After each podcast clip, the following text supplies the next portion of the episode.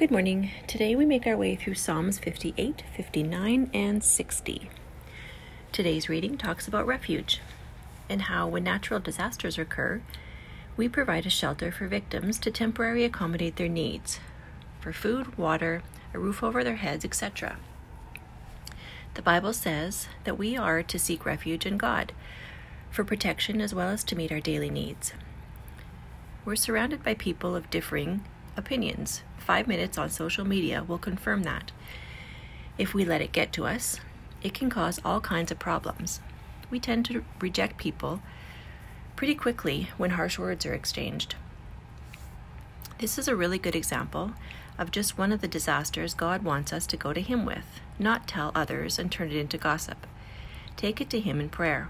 Chances are He's trying to help us learn a valuable lesson. When we turn to God, he will not only calm our heart, but also act for us.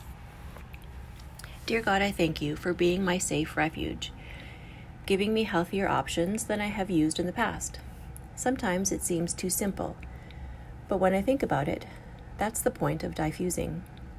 God, I love the way you change my heart, my thought processing, and my actions. Such a more peace filled way to live. Thank you, Jesus. Amen.